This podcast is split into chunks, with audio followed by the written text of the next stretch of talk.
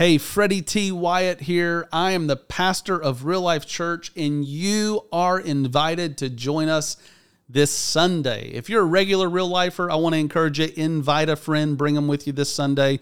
Grant Lauder, Clam Chowder, and I rock the podcast again this morning for you. We answer some questions that have come in from listeners, so I think you're going to enjoy it.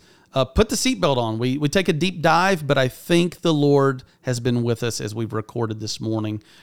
Sit back, enjoy the podcast. This is a podcast from Real Life Sango in Clarksville, Tennessee. Thank you for being a part of our online community. We would love for you to join us at 8:30 or 10 a.m. on Sunday morning at the City Forum. In the meantime, if you would like to share a prayer request, make a financial contribution, or take a step at Real Life, you can text MISSION to 97,000. Now enjoy the podcast. Welcome to the podcast. Grant Lauder, Clam Chowder. Freddy T, what's up? How you doing, man? Tired. I am tired this morning. Why are you so tired? Oh, yeah, I was just... We are in the middle of trying to wean our youngest off of breast milk. Yes. And so when she wakes up in the night, it's dad who has to go rock her, and she hates it. So she was up a decent amount last night. You're a good husband, good dad. So just trying to stay awake. If I sound groggy or monotone, I'll try to be extra animated just to overcompensate. We're keeping it real, baby. Exhaustion, but yeah. I was not the great in the middle of the night feeder, but I was the baby whisperer. Mm. So like, you know, our babies like right around 5 p.m. would get really irritable for like an hour and a half, you know? It's like, and they call it witching hour. That's it. Yeah. That's it. And I had the touch, and the people make fun of me when I do it, but I do these like deep knee bends with babies. Oh yeah. And dude, it just like put my babies in like a state of hypnosis, yeah. You know, and Susan would love it and hate it. You know, she would love it 'cause I would calm the babies down, but she would hate it because I had the touch, you know? Yeah. And you know, I mean, she would be with them all day long. Mm. So I'm coming in fresh, you know? So it's like babies can tell when their parents are frazzled. It's insane. Right? Yeah. So when I would come in, you know, Susan's tired. She's a little frazzled. I come in with this strong, calm presence. Just knock those babies out. Yeah. It's hard to have that strong, calm presence at 2:30 in the morning, but we're doing it. And so, yeah, a little tired this morning, but... Thanks for not canceling on the podcast. No, I was about to, but I was like, I can't because we've already rescheduled once this week. That's right. It's Thursday morning, and I threw a curveball to you guys Monday night. So couldn't do it twice in 1 week, but let's talk brain dump. Let's do it, babe. Sunday night brain dump. I wanted to ask, any sermon titles? Who's your daddy? Oh, my goodness. There were so many good sermon titles, and I started writing a few of them down. I wish I'd have written more of them down. I was talking to Susan about this. I was like, babe, my wheels are spinning. I think I might do like a little thing where maybe through the rest of chapter 8, I actually invite the congregation to name the sermon and like let them text it in. And then like whoever we choose, they get like $10 off at the bookstore or something like that. Yeah.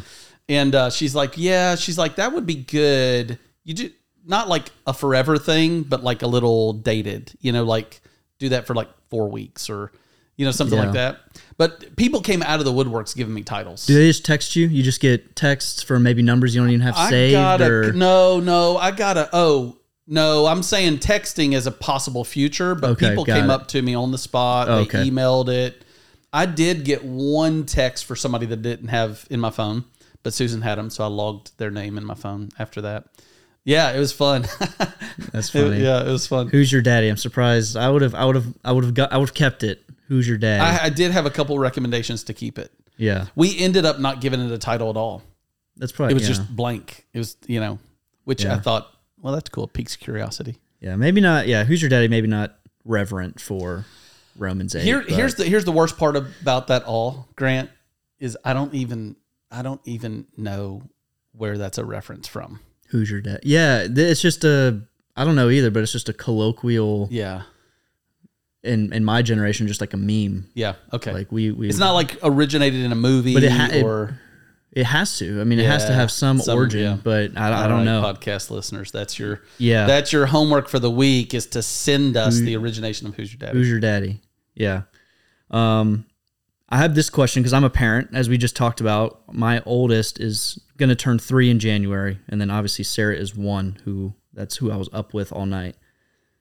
You mentioned all 3 of your oldest kiddos had homecoming dates this weekend and had a blast with friends, seeing them all get dressed up. So fun. Yeah. Walk me through that as a parent, just seeing your kids' homecoming dates. We didn't have big homecoming at my school. It was prom. That was our big event. You get dressed up, you get your dates. So give me some insight into other parents. Just what is that like, seeing your kids' dates and just entering that stage of life? Yeah, it's fun. It's more fun than it is nerve-wracking. Okay. It could be nerve-wracking if my daughter was interested in like scumbags, if she didn't have good taste and good judgment, then the whole like homecoming date thing could be bad. Grant, when I was a freshman in high school, I asked this gal to homecoming that I'd grown up with. She was a pretty gal. I was super excited about taking her to homecoming. Well, then she got voted queen, like freshman queen. So I thought, oh, wow, this is going to be awesome. I'm her date. I'll escort her, She asked someone else to escort her. This was like humiliation to the 10. Did you go to, what high school did you go to? Like a big Northeast public high school, so big Eagles public high school. Okay. Yeah, we were rivals with Clarksville High. Yeah, it was before Rossview existed. Yeah, certainly before Kirkwood existed. Anyways, it was absolutely humiliating. I asked this gal to homecoming. I'm going to take her to dinner, right? Mm. And then she gets another dude to escort her. I was so humiliated. Is prom big around here, or is it mainly homecoming? Because where Lauren and I are from, homecoming was so lame. Yeah, honestly, I'm really surprised that so many people go to the dance. Yeah. To answer your question, my kids getting dressed up, it's a lot of fun. My Elliot showing some initiative and asking a date, that was fun. I knew Jack would go with his girlfriend. Mm-hmm. And Lily loved the guy that asked her to homecoming. He goes to church with us. And they all looked handsome and beautiful, and it was just tons of fun to see them do that. It was great. But the what was the next question? Homecoming and prom. I think it's what's weird is with CHS. So 2 things that were weird about this year: CHS and Rossview had their homecoming the same night. Yep. They shouldn't do that. Like, they need to talk, right? Mm-hmm. Like, administration at CHS talk to administration at Rossview and make sure they're not doing homecoming on the same. Because parents probably have kids in both. Well, they don't have. Well, it's not so much they have kids in both, but it's like they have boyfriends and girlfriends, just friends that want to go to homecoming with each other. Yeah, and one will go to Rossview, one so then they have to pick. Well, which one are we going to go to, right? The other thing that's a little weird with CHS is they do the dance on Friday night, like the same night as the game. Oh, well, Rossview didn't do that. Rossview had their dance on Saturday night and the game was on Friday night. Well, I think CHS ought to do that. Yeah. Yeah. Because football players getting to the dance, it's really, really hard, to do that. So I think that's why it was never a thing at our school, because it was like right after the game or something. I'm like, what? No one's going to do this. Yeah, well, you kind of shoot yourself in the foot. Like, if you want a good student section cheering for the game and then you've got a dance and everybody's getting dressed up, it's like, do it on separate nights. Yeah. Okay.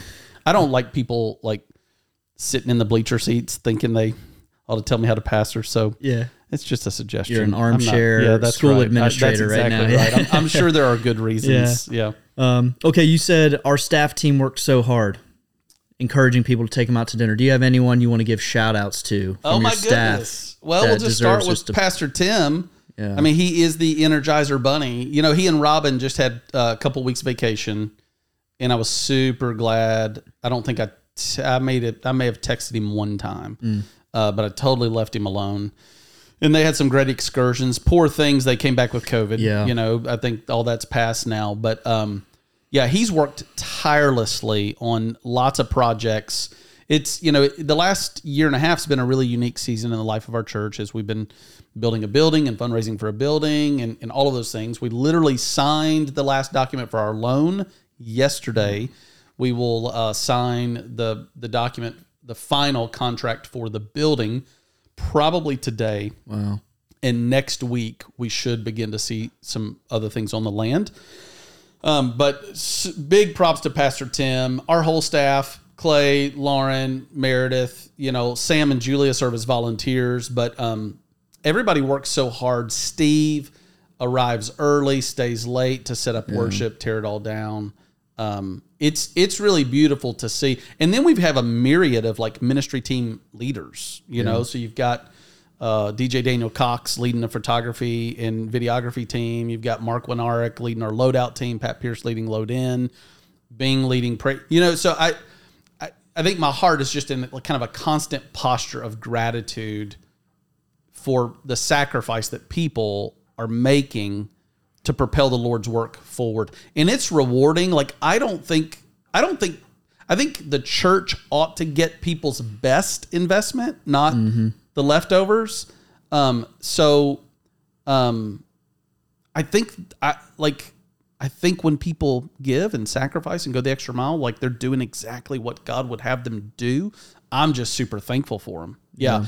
And we're seeing the fruit of their labor just in all the amazing things that God is doing. So I feel like I feel like all of us on staff and all the ministry team leaders, I feel like we feel like the Apostle Paul, who is sufficient for these things, right? Like we don't have it all together. We don't have all the answers.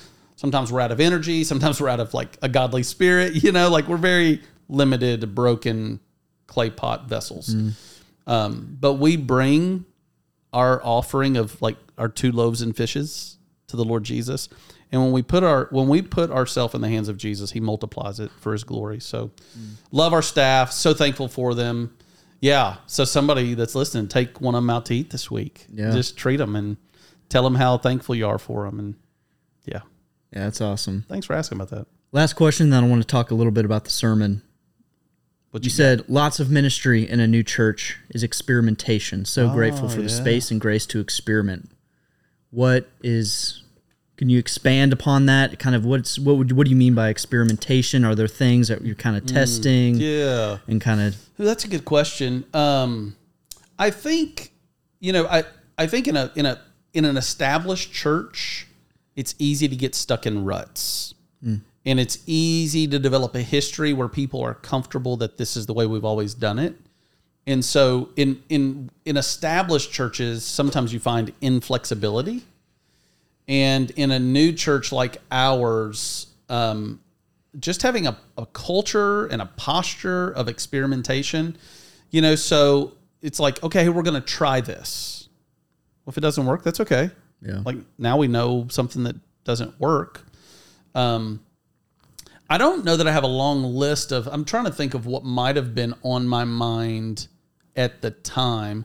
I think it's just the general sense that I experience and feel that like, there's not this rigid box that we have to fit into, but we really do have the freedom to say, we think the Lord might be nudging us, you know, this way. Well, let's try this, you know, and, you know, I mean, this podcast was an experimentation. The brain dump was an experimentation, you know, the days on the land, they were all experiments, you know, it wasn't like we had a long history of here's a tried, true, proven thing. We're going to experiment with it, you know, and, when COVID hit, we experimented with the parking lot, you know, and we just, So,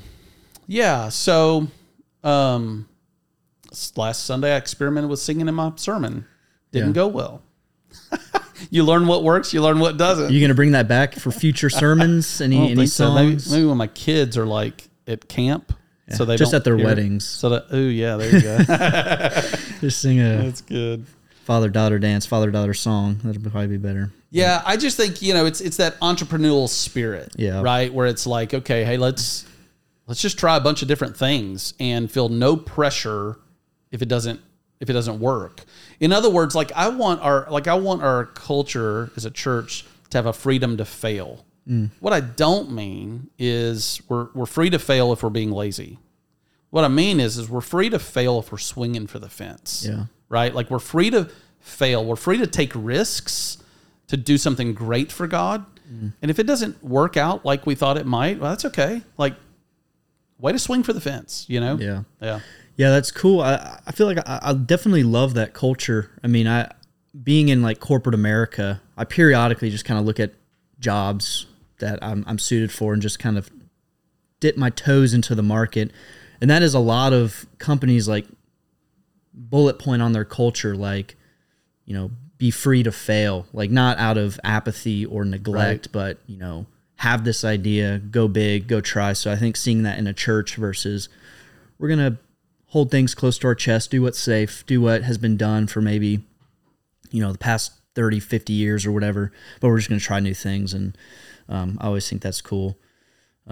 Yeah, man. Let's talk the sermon. Romans 8. Yes. I love it. Lauren and I have been talking, especially this past week, you know, just verse 16, Romans 8:16, the Spirit himself bears witness with our spirit that we are children of God.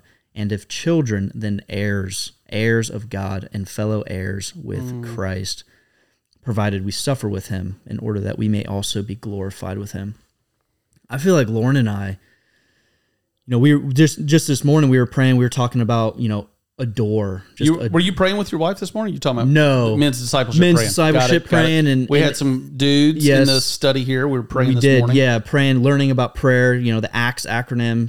I was going to say you were praying with your wife after rocking the baby at 3 a.m. Wow, Grant Lauder. We need to get there. That's probably the next step. That's probably why she's not going to sleep. I interrupted you. Sorry. No, and even like on my prayer walks of just looking at this reality, and maybe it falls more under thankful, of just being, you know, rejoicing that God is so gracious that we're not just saved, but we're heirs. And I'm not sure if you're familiar with Watchman Nee, kind of a Chinese Christian philosopher, but I think he has a quote. It says, you know, I don't want just the forgiveness of sins. Yes. I want the deliverance from sins. And so this heirs of like, hey, you're not. It's not just like you die and you are forgiven and you get, you know, you get into heaven by the blood of Christ. It's like, yes, that's true, but also you're an heir. And it's just like, so we've just been chewing on that, which is just, I mean, you can chew on that. Like you are an heir of God, a fellow heir with Christ of like, so we've just been from that kind of macro perspective have just been just rejoicing and just settling on that, because I think from there, that's where all the spiritual disciplines flow from, that we trying to pray more as we talk about walking in the Spirit, walking in the flesh of like, if I'm not just coming from a foundation of like, holy cow, Abba Father, like you've made me an heir, you've made me a fellow heir with Christ. Well, I get to read the Word of God. I get to go on a prayer walk and spend time with you. Yes. Like I'm an heir. Yes. We need to talk to the God about His kingdom. Like yes, we need to further this kingdom here on earth. So we've just been super pumped about that. But there's so much to explore there. Yeah, like the concept of being an heir of the eternal, infinite God. Yeah. That's not a small thought. It's not. That's a big thought. There's much to explore. You just said, you know, Watchman Nee talking about like not just getting forgiveness, right? Mm-hmm. It made me think of something John Piper once asked. He said, do you want to go to heaven if God is not there? Mm. In other words, do you want to escape hell and enjoy all the gifts, but not have the giver? Yeah. And really he asked the question a different way. Would you be happy in heaven if God was not there? Yeah.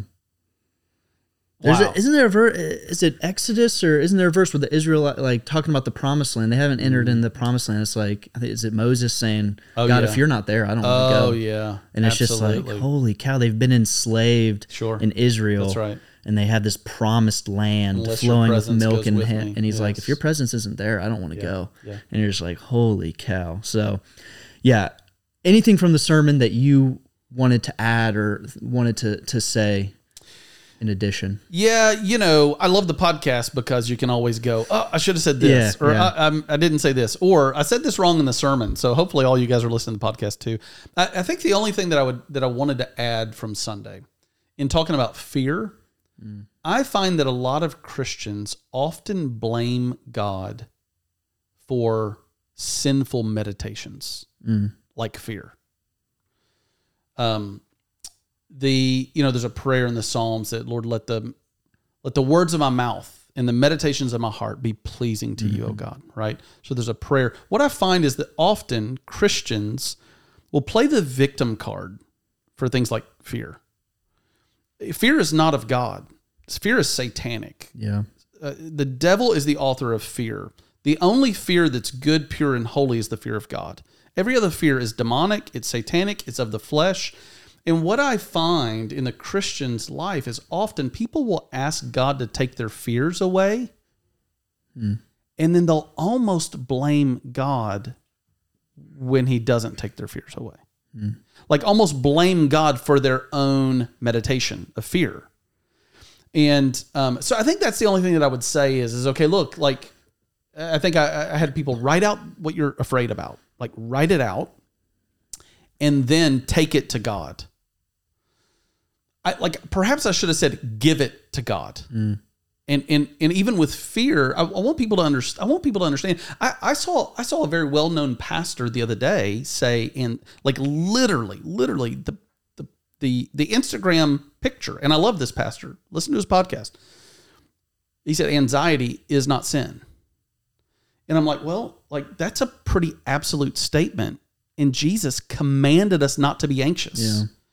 So I find it difficult for things like anxiety and fear, for Christians to be comfortable with them, you know, to kind of welcome them into their bed, so to speak. And, you know, like sometimes I hear Christians say my anxiety, yeah, you know, it's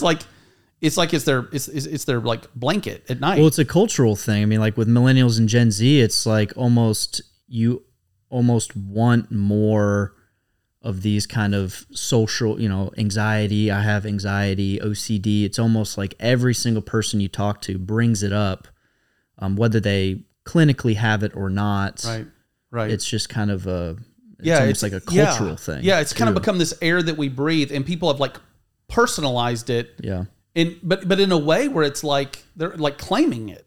And Jesus said, I have come that they might have life and have it to the full. In other words, the life that Jesus set us free to enjoy through his death and resurrection, through the filling of his spirit, is not a life riddled with anxiety. Mm-hmm. It's a life with peace. I mean, and God's peace is so profound that the Bible says it passes understanding. That's how powerful and supernatural and good it is. And so as a pastor, man, I love our church. I love our people. And I want them to experience the victorious life that's possible through the Spirit of God. So I want people to hear very clearly, by the Spirit of God, you have the power to put to death the deeds of the flesh, and anxiety and fear are not of the Spirit of God, they are of the flesh. And I think that that's a really important word, exactly for what you said, Grant, of It's kind of a buzz in the culture today. Yeah. And so hopefully that's a word of hope, a word of challenge, because it's not easy. It's not easy. It's exhausting. And it might take days, months, it might take years to overcome like that fear. The book of Hebrews says that there's a sin that so easily entangles. Yeah. So it may be that fear is sin in your heart that easily entangles your heart. Well, Jesus went to the cross and crushed Satan and crushed our sin. He won the victory over it through his death. We know that because he rose from the dead. So look to the cross and see the power of God on display. Look to the resurrection and know there is a life that God is desiring to empower you to live by his Spirit. And that's what Paul says in this text, right? He says, by the Spirit we put to death, right? The deeds of the body. And so it's that dependence. It's that dependence on the Lord. I think people give up way too easily. Yeah. You know, they don't press it. So anyways, that's on my heart a little bit, is don't ask God to take your fear away and then blame him for you not putting that fear to death. Yeah. Yeah, Lauren and I have been talking through that too, because I can easily shift the blame elsewhere. But I mean, you taught a few months ago on Ephesians 6, and just that constant reminder of like, this battle's not against flesh and blood, but against, you know, spiritual powers and the principalities and demonic forces, to where, you know, if I'm feeling these sinful thoughts of like, I can get in this silo of like, God, why are you doing this? Versus like, there's an enemy who's actively attacking me, and so I need to be on guard. I need to pick up, you know, the spiritual disciplines and just fight dirty and just, you know, hard because there's an enemy. It's not just like God's, you know, being some manipulative God who's kind of putting me through something necessarily, but like there's also an enemy who's attacking me and my flesh who's waging war on me. So like you mentioned, there's like these two enemies that are actively against us to where like I can't be apathetic. And one verse that is always, and one promise that has always been so impactful to me is 1 Corinthians 10:13. No temptation, anxiety, no temptation has overtaken you that is not common to man. God is faithful, and he will not allow you to be tempted beyond your ability, but with temptation, he will also provide the way of escape. And so, like this whole cultural thing of like, it's like, I am like this one of a kind, which you are one of a kind, but you're also not one of a kind in regards to the temptation we experience. Like, oh, my anxiety, no one gets me. It's like no, that's not true. Jesus experienced every single thing, and he promises victory in that through his Spirit. And so it's just we have so many soft Christians, and there's a tension there, right? Because like the Lord invites us to acknowledge our weakness, but it's in acknowledging our weakness that we are strong, right? Yeah. So yes, acknowledge your weakness, but in your weakness, bring dependence upon the Lord and persevere in dependence. There's much to explore here. And we'll tie a bow on this for now, Grant, but it's the same God that holds us responsible for what we think, I believe holds us responsible for what we feel. And the reason I believe that is because God actually commands emotions. Yeah. When the Lord says, rejoice in the Lord always, he's commanding an emotion. When people hear that, that may absolutely feel and sound like such a foreign idea because they may have never felt in control of their emotions. But Paul writes in Galatians that the fruit of the Spirit is self-control. What do you think he wants you to control? He wants you to control your thoughts, your emotions, your actions, right? So what I'm not saying is that this is easy. It's not easy at all. That's why Jesus said you have to take up your cross. No, look, how hard is it? Execution to yourself. Like, how hard is it? Death to yourself. What's harder than that? That's as hard as it gets. So what Jesus is demanding of us is the hardest thing that could be demanded of us.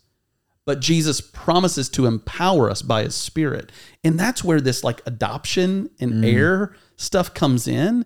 It's not, God doesn't withhold it, right? He's so close to us. It's his Spirit testifying with our spirit that we're children of God. We're royalty.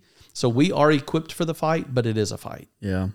I don't want our podcast listeners to hear that and go, I disagree. I'm done thinking about that. If you're hearing that and you go, oh, that's the first time I ever heard that I'm responsible for my feelings. I need to think and pray and ask questions about that. So submit us a question. Yeah. Yeah.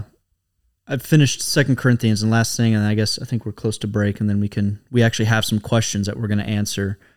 2 Corinthians. We have some questions. We do. Yes. Sent in. So submit a question. Text mission to 97,000, and there should be a drop down, right? On the menu. You can submit a question right now. Questions.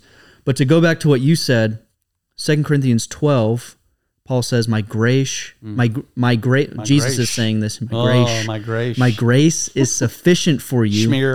Schmear. My grace is sufficient for you, for my power is made perfect in weakness.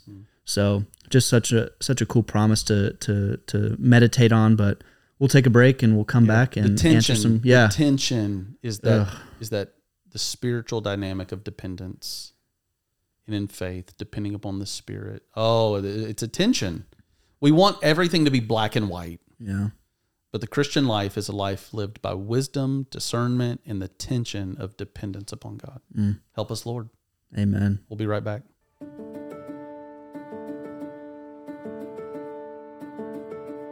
Psalm 42, 1 through 6a.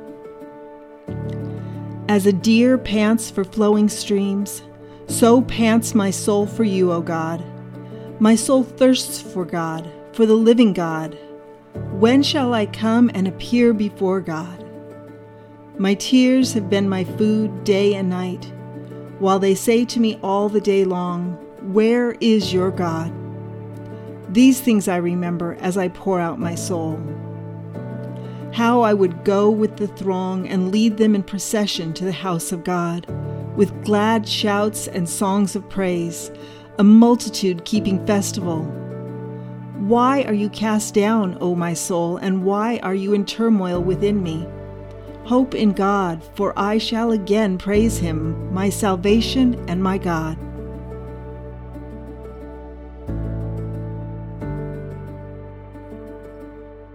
Alrighty, welcome back. So we have some updates. We mentioned the Who's Your Daddy, right? My daddy is Freddy Wyatt and the sovereign king of the universe, my heavenly father. That's my daddy. Yeah, but... Who's your daddy? Yeah, it's the same. Yeah. But DJ Daniel Cox gave us the background on Who's Your Daddy and the origin of that. So yes, he did. 1600s in regards to... Prostitutes referring to their pimps. I'll let you say it. That's what Daniel said the internet said. The internet said. So if you want to trust the internet. But I knew that, like, Who's Your Daddy? Like, today it's like a funny slogan, slang, sort of. Yeah. But, yeah, wow. But that's a great sermon title there. Yeah. But Who's Your Daddy? Like we mentioned, we have questions. And, again, if you have questions... maybe just general questions or questions specifically about the sermon, text mission to 97,000. There'll be a drop down and you can send us questions and hopefully we'll get to them and talk to them on the podcast. But we got some questions. We welcome all kinds of questions. All kinds. You can ask questions about Grant Lauder, Clam Chowder's life. Yes. And I'm getting that at church. I was checking in Sarah to childcare and I forget the volunteer's name, but she was like, Sarah Lauder, Clam Chowder? And I was like, yep, that's us. I'm glad you haven't put that to death. Glad it's sticking. I don't know how long it will last, but I really love it. So thank you for letting me, rhyme with your name. And, but you could ask a question about the building. Mm-hmm. You can ask a question about Real Life's mission or values. You can ask a question about anything about your life, my life, the sermon. Anything. Yeah. So we got some. Let's do it. Did you want to read the question? Why don't you read that first question? Okay. So the first question we got, the Bible said, and these are great questions, by the way. The Bible says that he will know you by the fruit you bear. But what does that truly look like? I'm sure it looks different for everyone, but can seemingly mundane tasks of a stay-at-home mom, like folding laundry, packing lunches, shuttling kids around, and doing the dishes, be the same fruit bearing as, say, the work of John Piper or Tim Keller, that Jesus is talking about? So that's a great question. Great question. The Bible talks a lot about fruit. Yes. Grant, when you read this question, what does your mind immediately go to? What are your thoughts? Yeah, I know there's again, the Bible talks a lot about fruit. I initially went to John 15. I think you're going to take us to a different passage, but I went to John 15, and actually, as she mentioned, John Piper kind of expanded upon this and says there's another way of seeing the same thing. Verse 2 in John 15:2 says, if you don't bear fruit, you don't abide in the vine. And also talks about those who love God keep his commandments. And so John Piper, in summation, equates bearing fruit with keeping the commandments of God. And so to that question, I'm thinking of, the fruit is being borne by keeping the commandments of God and loving God, and out of that, keeping his commandments. And so John Piper and a stay-at-home mom, that's the same, like keeping the commandments and loving God with all their heart, soul, mind, and strength, loving their neighbor as their self, and bearing fruit in that regard would be the same. I think... Later, there's maybe a difference between like bearing fruit and then maybe like the works that he has prepared for us that Ephesians talks about, that we may walk in them, and to where that's where I would encourage anyone, wherever you're at, that is the work that God has prepared before you were even born, that you may walk in them and rejoice in him. And what text is that? Ephesians chapter 2? That's Ephesians 2. I had it in my notes. Ephesians 2:10. Yeah. So after 8 and 9, for you are saved by grace through faith. It's a gift of God. It's not of works, so that no man can boast. Mm-hmm. It's a gift of God. Yeah. Who? We are created in Christ Jesus, that we may walk in His works, that we're... we are His workmanship created in Christ Jesus, that we may walk in them. And so, which is just an incredible passage of I'm not absent from the works that God has in store for me. I'm walking in them. I am in them. And so a stay-at-home mom or someone who isn't full-time ministry or a pastor who's like, man, I have I work for an HVAC company, and how am I bearing fruit when Pastor Freddy T's up there preaching the word every Sunday, and he's really bearing fruit, but there's this. I think that's a false view on what bearing fruit is. Yeah. But I don't know if that's what were your thoughts? I love what you're saying, because I think you scratched at the center of this question. Is there's a perception of these great Bible preachers and teachers who are bearing fruit. In other words, through their preaching ministry, disciples are being shaped and grown, and people are being, coming to Christ and that kind of thing. And so singularly seeing fruit in that way, or by seeing that vocational ministry is the only sacred work, I think is a wrong perspective, right? What God put Adam and Eve in the garden to tend it. So God made all work sacred. Part of what it means to be in the image of God is to be a worker. And so the phrase in the question, the Bible says that He will know you by the fruit you bear. Mm-hmm. That led me to Matthew 7, 15 through 20, where that specific phrase comes up. Jesus said, "Beware of false prophets who come to you in sheep's clothing, but inwardly are ravenous wolves. You will recognize them by their fruits. Are grapes gathered from thorn bushes, or figs from thistles? So every healthy tree bears fruit, but the diseased tree bears bad fruit. A healthy tree cannot bear bad fruit, nor can a diseased tree bear good fruit. Every tree that does not bear good fruit is cut down and thrown into the fire. Thus you will recognize them by their fruits." Jesus' specific teaching here is about false prophets. But I think that there is a biblical principle here that he's saying is that people in general will be known by their fruits. And a good tree, meaning the soil that has the seed of the gospel planted in it, good soil, the person that's been born again is going to bear good fruit. But someone that's not born again cannot bear good fruit. And I love where you took us in John 15 to say, so fruit can be understood as obedience. Mm. I think of Galatians 2, where Paul talks about the fruit of the Spirit. Galatians 5. Yeah, thank you. Yep. Galatians 5:22. That's right. Galatians chapter 5. And he says, but the fruit of the Spirit is love, joy, peace, forbearance, kindness, goodness, faithfulness, gentleness, and self-control. Against such things there is no law. So I love the question, because it's so easy to perceive that, this great preacher, this author is bearing all this fruit.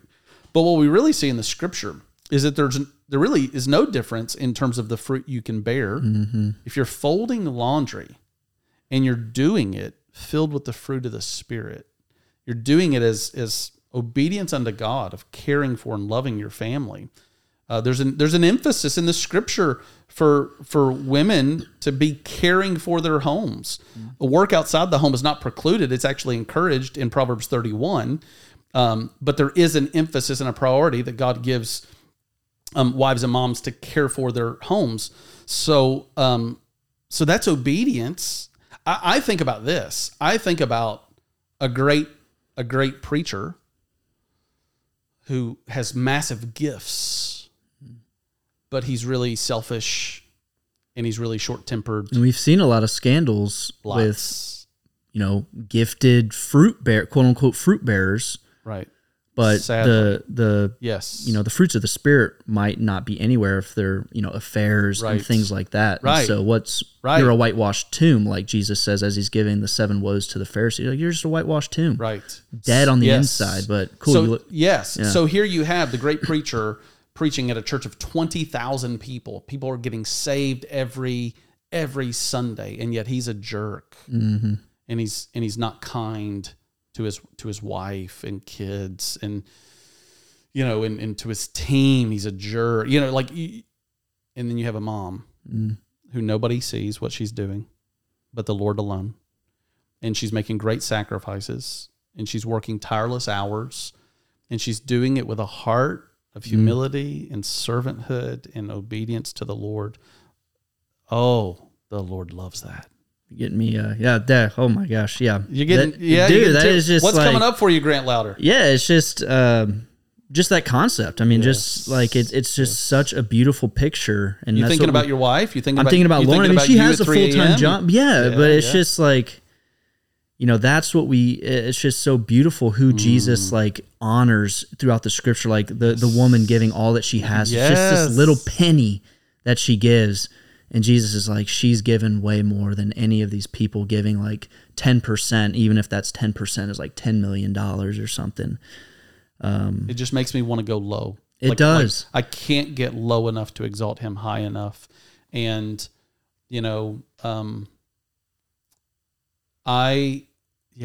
And I think that's where I give credit to people like John Piper and Tim Keller, because that's where they model that so well. Yes, and just like, it's just every time I hear John Piper, he's just, and Francis Chan is another one I love. They're just like, we talked about this morning again, like in the men's discipleship group of, Isaiah 6 before God, like every morning I'm just, Lord, you are holy and I'm a man of unclean lips, but by your grace, you have forgiven me. And so, good stuff. Here's another question. You ready for it? Yep, go. What are your thoughts on the, quote, once saved, always saved, and just ask Jesus into your heart theology? So what are your thoughts on the once saved, always saved, and, quote, just ask Jesus into your heart theology? I grew up believing one thing, but in my early 30s, I began to really question that and wrestle with it. I know what I believe to be the truth, but some serious older Christ followers whom I respect a lot see this differently. What do you got, Grant Lauder, Clam Chowder? Yeah, I'll probably lean on you more for the once saved, always saved. I think I do lean towards, I do believe a true faith is a faith that will persevere to the end. There are some confusing texts like Hebrews 5 going into 6 that talk about people who turn away from the faith. So I'm like, what is that? They've tasted the goodness of God, and yet they turn away from God. And so therefore, for them to repent would be for them to crucify Christ again. And it's like this kind of like, what does that mean? So maybe I'll let you unpack deeper, but I think a true faith does persevere. Once you have tasted and seen that God is good, I've heard someone verbalize this, like there's no other meal. Like you're tempted obviously by the flesh, but like you've tasted that God is good. And there's just not like there, I wholeheartedly believe that there's nothing that will ever, and as we are in Romans, there's nothing that can pluck us from his hand. And so that's probably where I would lean. In regards to the ask Jesus into your heart kind of theology, I'm on both sides. I see the kind of the wimpy kind of culture that we've grown up in of just like, we're not talking about repentance. We're not talking about judgment. We're not talking about these things. And it's just kind of like, hey, don't change, just ask Jesus into your heart. And they don't hear the gospel. They don't understand the gospel. They just hear this phrase, ask Jesus into your heart. And you're like, oh, okay, I'll pray this quasi prayer and ask him into my heart, and now I'm saved. So I'm against that. As we're discussing, hearing the gospel, understanding the gospel, and believing the gospel is what's required for faith in Christ. I'm on YouTube a lot. I obviously make YouTube videos, so I see a lot of content creators, very cynical Christian content creators, bash that of like, nowhere in the Bible does it say ask Jesus into your heart. But I always bring up, well, Ephesians 3:17 says, so that Christ may dwell in your hearts through faith. Yes. So that's kind of what we go back to is like, well, what is true faith? Is it me as a third grader just asking Jesus into my heart when I don't know that I'm, sinned against God and I haven't. So that would be my thought.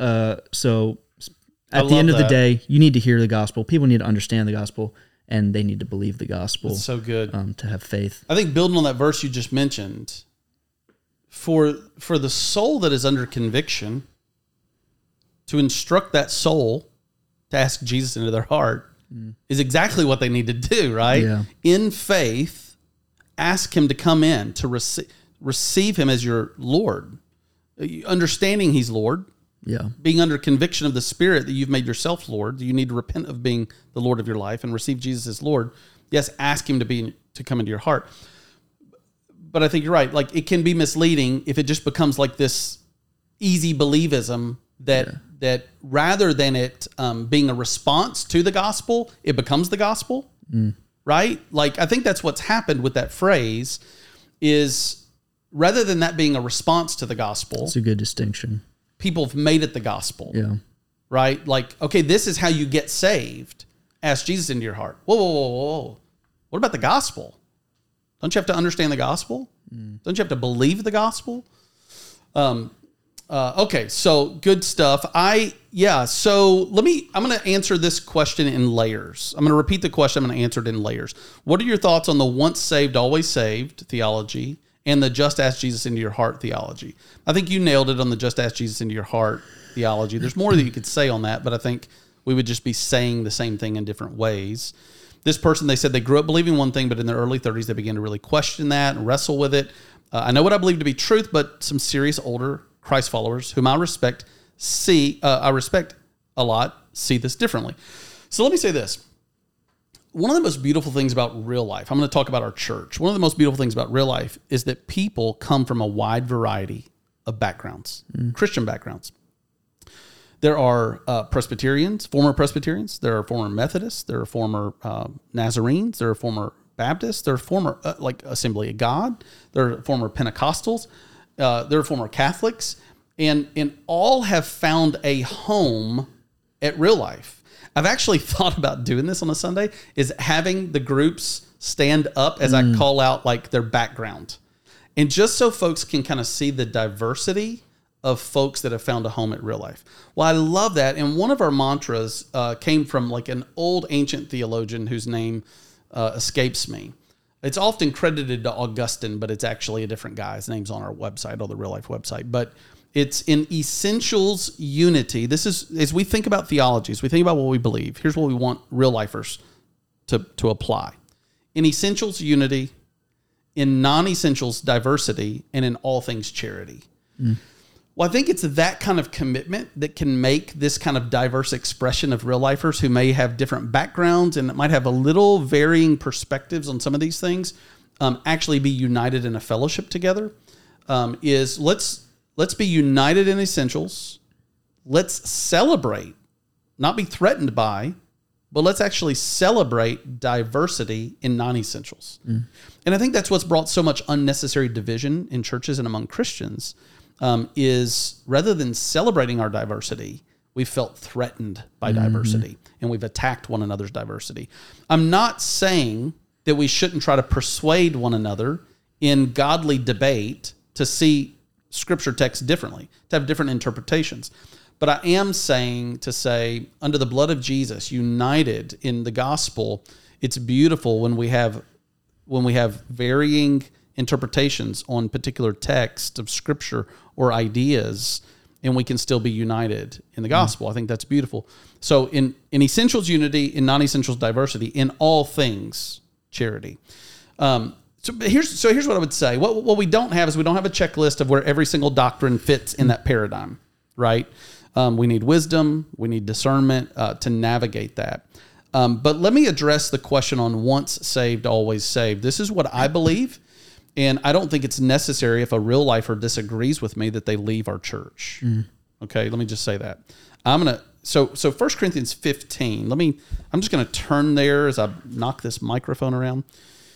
The Apostle Paul gives a category that I think if we're going to understand the nature of salvation, I think we have to understand this category that the Apostle Paul gives us in 1 Corinthians chapter 15. So here...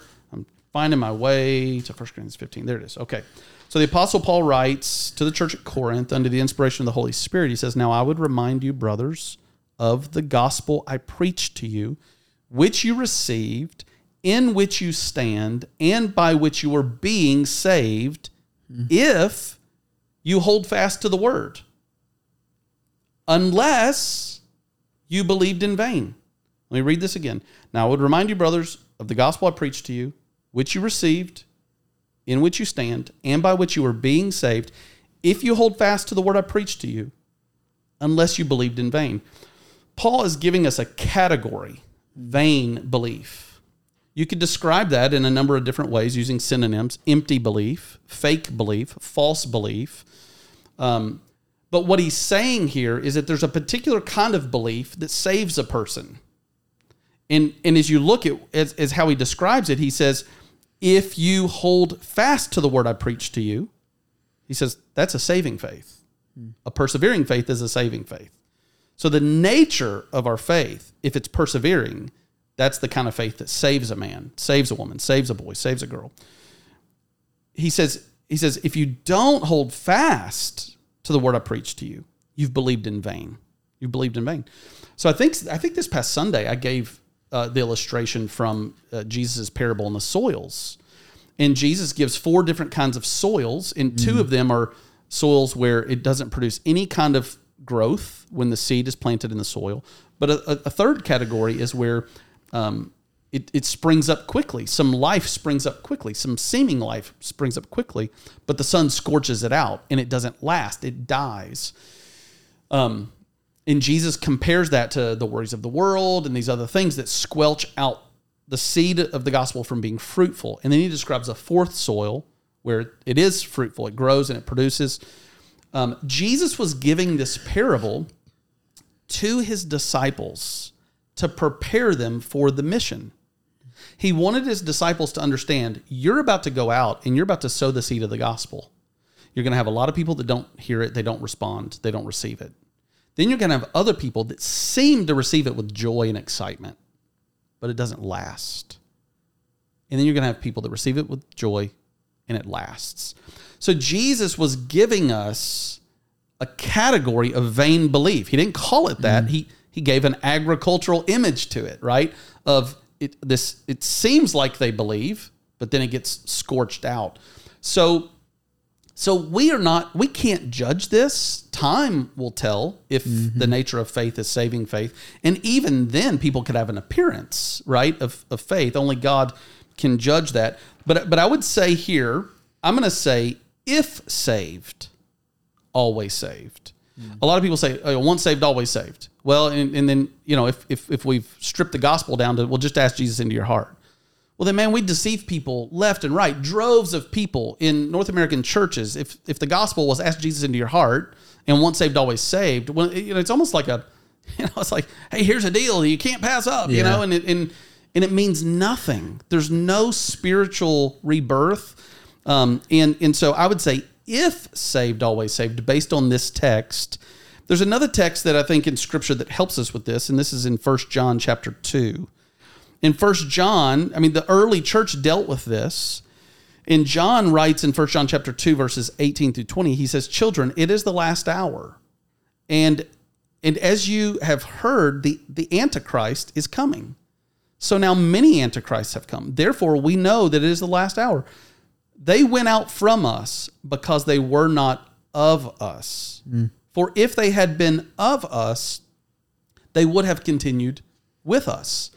They went out that it might become plain that they all are not of us. But you have been anointed by the Holy One, and you all have knowledge. So John was experiencing this very thing in the early church. What about these people that said they were Christians and then left the faith? What about these people that walked an aisle, said a prayer, they were baptized? They quote, asked Jesus into their heart. They quote, got saved.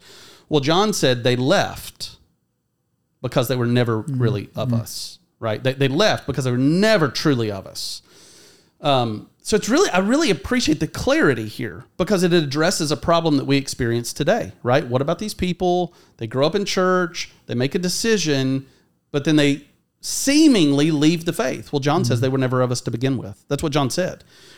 So he addresses this exact question, and I think it's really, really helpful. Here's a principle in interpretation, Grant, is we have to allow the texts whose clarity is more easily attained to help us to interpret the texts whose clarity is more difficult to attain.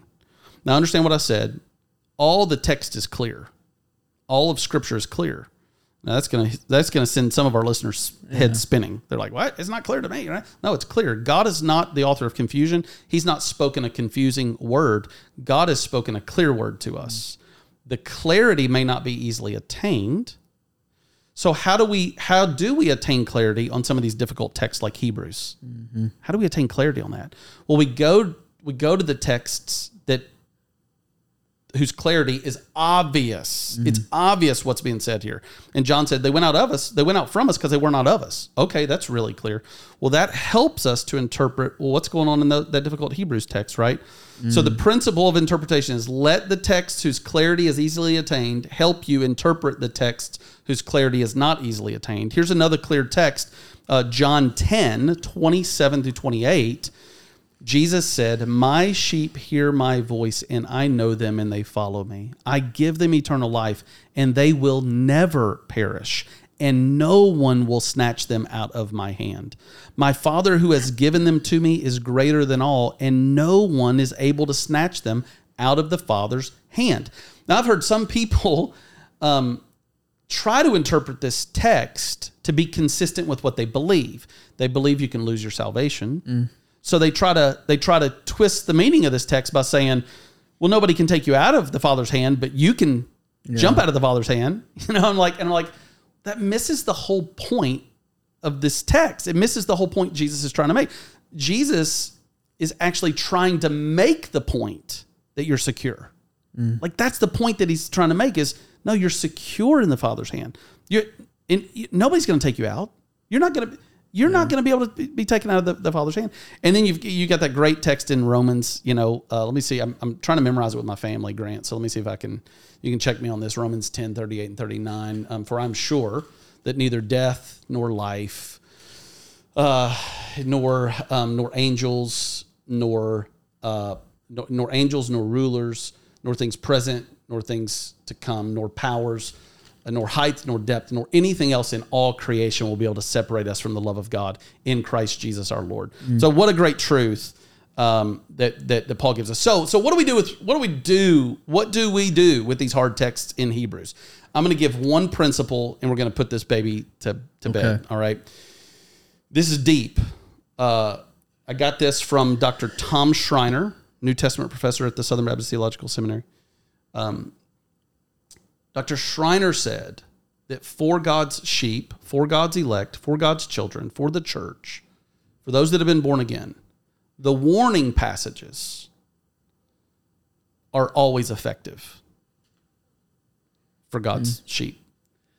So the text in Hebrews that's issuing this warning about not falling back into their old way of believing and living, he says, for God's elect, those warnings are always effective. In other words, the same God that adopted us, the same God that justifies us, the same God that sanctifies us, he's the God that sustains our faith, right? In Philippians 1, Paul writes, I'm sure of this, that he who began a good work in you will be faithful to complete it unto the day of Christ Jesus. So God is the author, the perfecter of salvation. He's the sustainer of our faith. So how does God sustain our faith? Well, it's not with a magic wand. It's not like, poof. God actually uses means to keep us in the faith. And one of the means that God uses to keep us in the faith are warnings. They're warnings. And the warnings are actually effective. So they actually have the intended fruit to keep us in the faith. It's part of the way God keeps his children in his hand. That's a deep thought. Yeah. People can read about it longer. I think our time's expired today. I think we're landing the plane. We do have another question. We do. We'll answer that next week. Does that sound perfect? Good? Yep. Grant Lauder, Clem Chowder, any immediate follow-up questions to what you just heard me say in attempting to answer this question of once saved, always saved? No, I like the principle, Scripture, and I've heard it simply put, Scripture confirms Scripture. Yeah. And so when we have these confusing, like Hebrews 5, like I mentioned, Hebrews 5 and 6, going to other passages to confirm maybe the murkiness of Hebrews 5 and 6. The seemingly murkiness. Seemingly. It's not, but through my mind, I'm like, what is he saying? But you have to piece all these other verses, having Scripture confirm Scripture. But That's all. I love this stuff. Dude, so good, man. I'm looking forward to next week's podcast. Yep. Folks can text us questions about anything. How do they do that? Text mission to 97,000. You should see a drop down. Send your questions about anything. Church building, Freddy T. and I's life, anything. Love it. Love it. Thanks for being on the podcast today, Grant Lauder, Clem Chowder. Keep it real. Keep it Jesus. Thank you for listening. We trust that God is stirring something special in your heart today. We hope to see you on Sunday very soon. Keep it real. Keep it Jesus.